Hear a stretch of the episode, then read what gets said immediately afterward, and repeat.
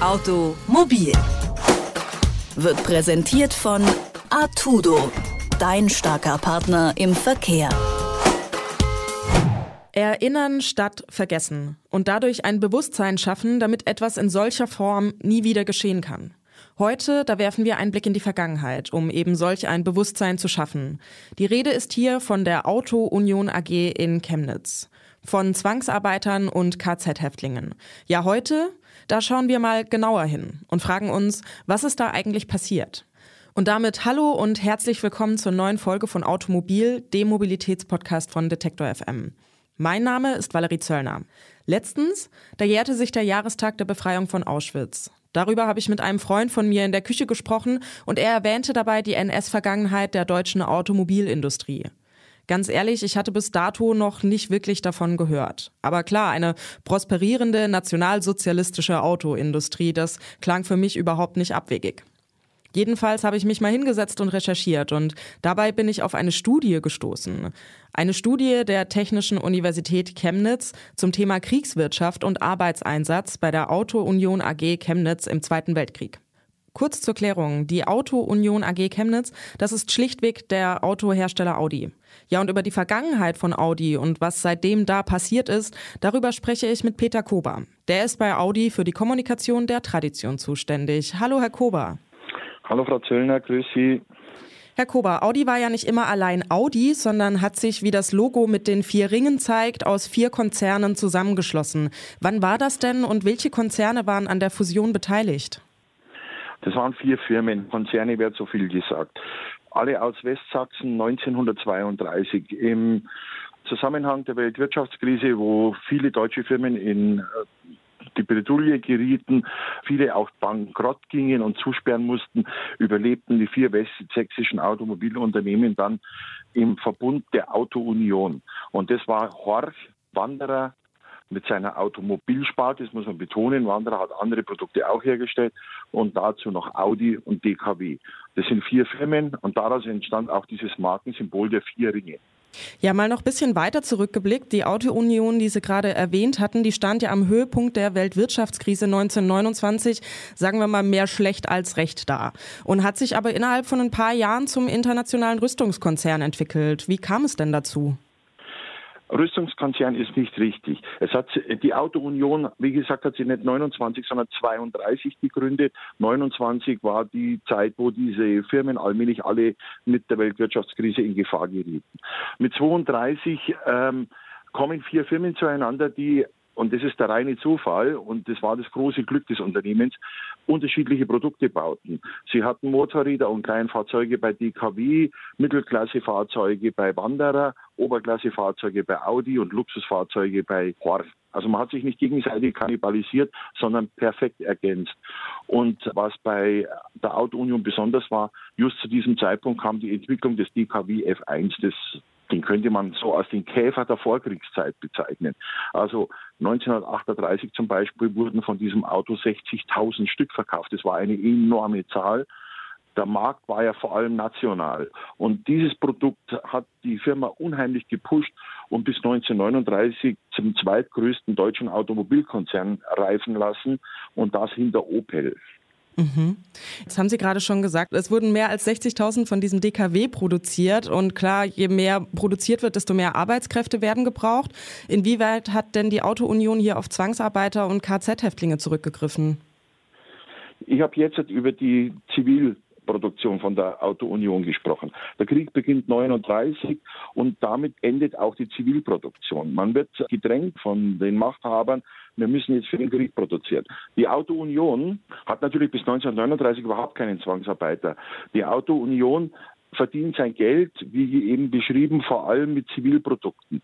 Der Anteil von Rüstungsprodukten beschränkte sich bei uns auf Heeres-P K W und die machten ähm, einen, einen Anteil aus am Umsatz von anfangs zwanzig Prozent und desto mehr die Firma wuchs, wurde das immer weniger. Am Schluss waren es noch zehn Prozent des Umsatzes.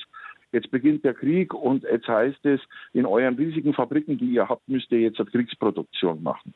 Und dann haben wir den Moment, wo die Auto-Union keine eigenen Produkte hat, sondern muss jetzt Fremdprodukte dort produzieren und äh, ist am Anfang des Krieges noch ähm, wie es in unserer schönen Studie heißt, wird der, wird der Krieg als ein geschäftsschädigendes äh, Ärgernis empfunden.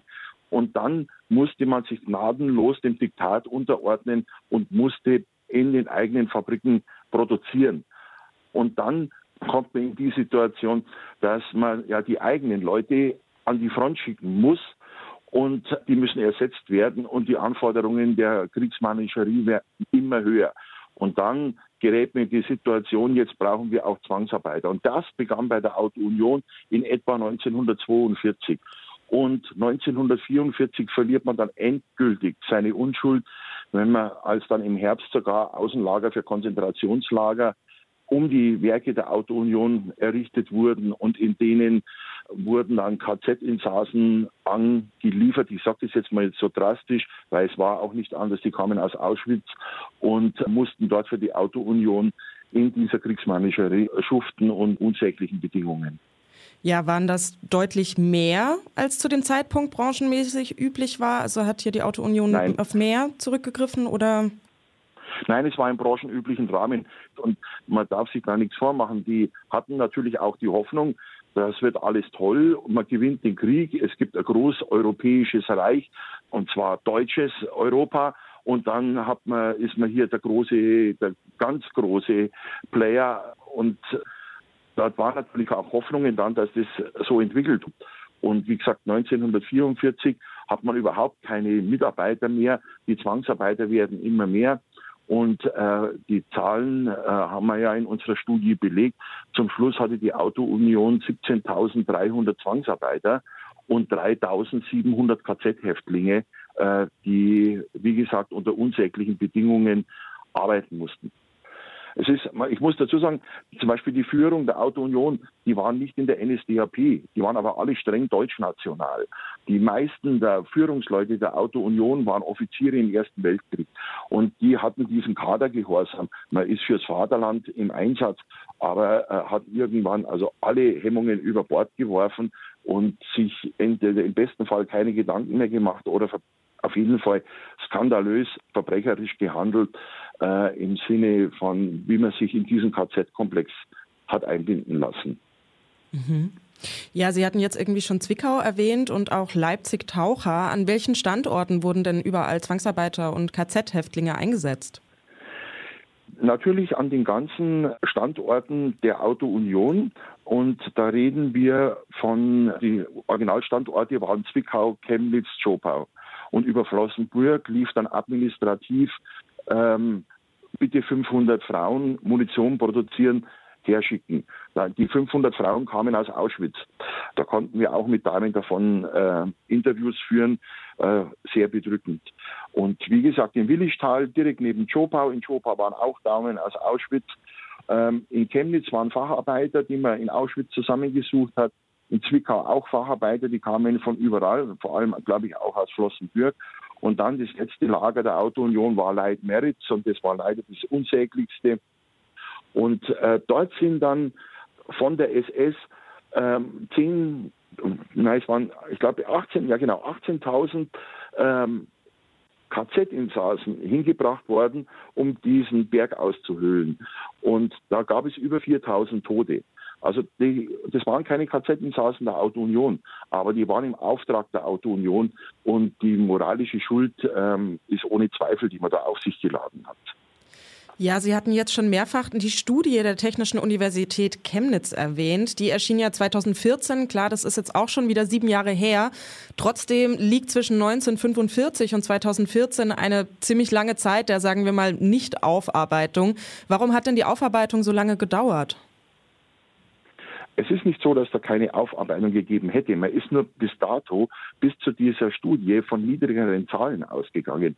Also man, man hat bei uns immer gewusst dass, und, und auch äh, kommuniziert und darüber berichtet, dass es Zwangsarbeiter und K Z-Insassen gab. Nur äh, wir gingen, oder die Historiker bei uns gingen von elftausend Zwangsarbeitern und zweitausend K Z-Insassen aus. Und angestoßen durch diese neue Studie, hat man dann ähm, herausgefunden, dass diese Zahlen nicht ausreichen, weil diese ursprünglichen Zahlen, die gingen auf Informationen zurück, die Ende neunzehnhundertvierundvierzig endeten. Und jetzt konnte man weiter forschen bis Kriegsende Mai neunzehnhundertfünfundvierzig. Und darum die neuen Zahlen, siebzehntausenddreihundert Zwangsarbeiter, dreitausendsiebenhundert K Z in Sachsen. Ja, was ist denn seitdem in Bezug auf die Aufarbeitung der Geschichte bei Audi passiert? Da ist einiges passiert. Also das wurde bei uns nicht nur zur Kenntnis genommen, sondern mit Bestürzung zur Kenntnis genommen. In Zusammenarbeit mit der Unternehmensleitung und mit dem Betriebsrat haben wir dann sofort ein Projekt gestartet, nie wieder. Die Audi-Auszubildenden bekommen bei uns Vorträge bei Audi Tradition, das wird also bei uns im Haus gemacht und nicht irgendwo extern, wo wir ihnen klar erzählen, was ist passiert, wie kam es dazu, wie war man involviert. Die Geschichte beginnt ja noch viel früher mit neunzehnhundertdreiunddreißig, äh, als zum Beispiel ja die ganzen Gewerkschaftler und K P D und S P D-Mitglieder sofort verhaftet und in diese frühen K Zs gebracht wurden, wo massiv gefoltert wurde. Ähm, da waren ja auch Kollegen der Auto-Union dabei, da darf man sich nichts vormachen. Die wurden, aus, wurden daheim abgeholt und die hat man dann äh, nicht mehr gesehen. Und da muss man dann mit den jungen Menschen drüber sprechen. Wer, wenn man sich wehrt, dann muss man es am Anfang machen. Am Schluss wird es immer schwieriger. Und äh, also, wir haben ein Projekt mit diesen Lehrlingen, die kommen in Workshops zur Audi-Tradition. Wir haben eine Zusammenarbeit mit der Gedenkstätte des Konzentrationslagers Flossenbrück und wir haben, ich habe es jetzt schon ein paar Mal erwähnt, äh, uns auf den Weg gemacht, um noch Zeitzeugen zu finden. Ja, die Auto-Union A G in Chemnitz. Über die Vergangenheit von Audi und die dortige Aufarbeitung, darüber habe ich mit Peter Kober gesprochen. Vielen Dank für das Gespräch. Ja, gerne. Automobil.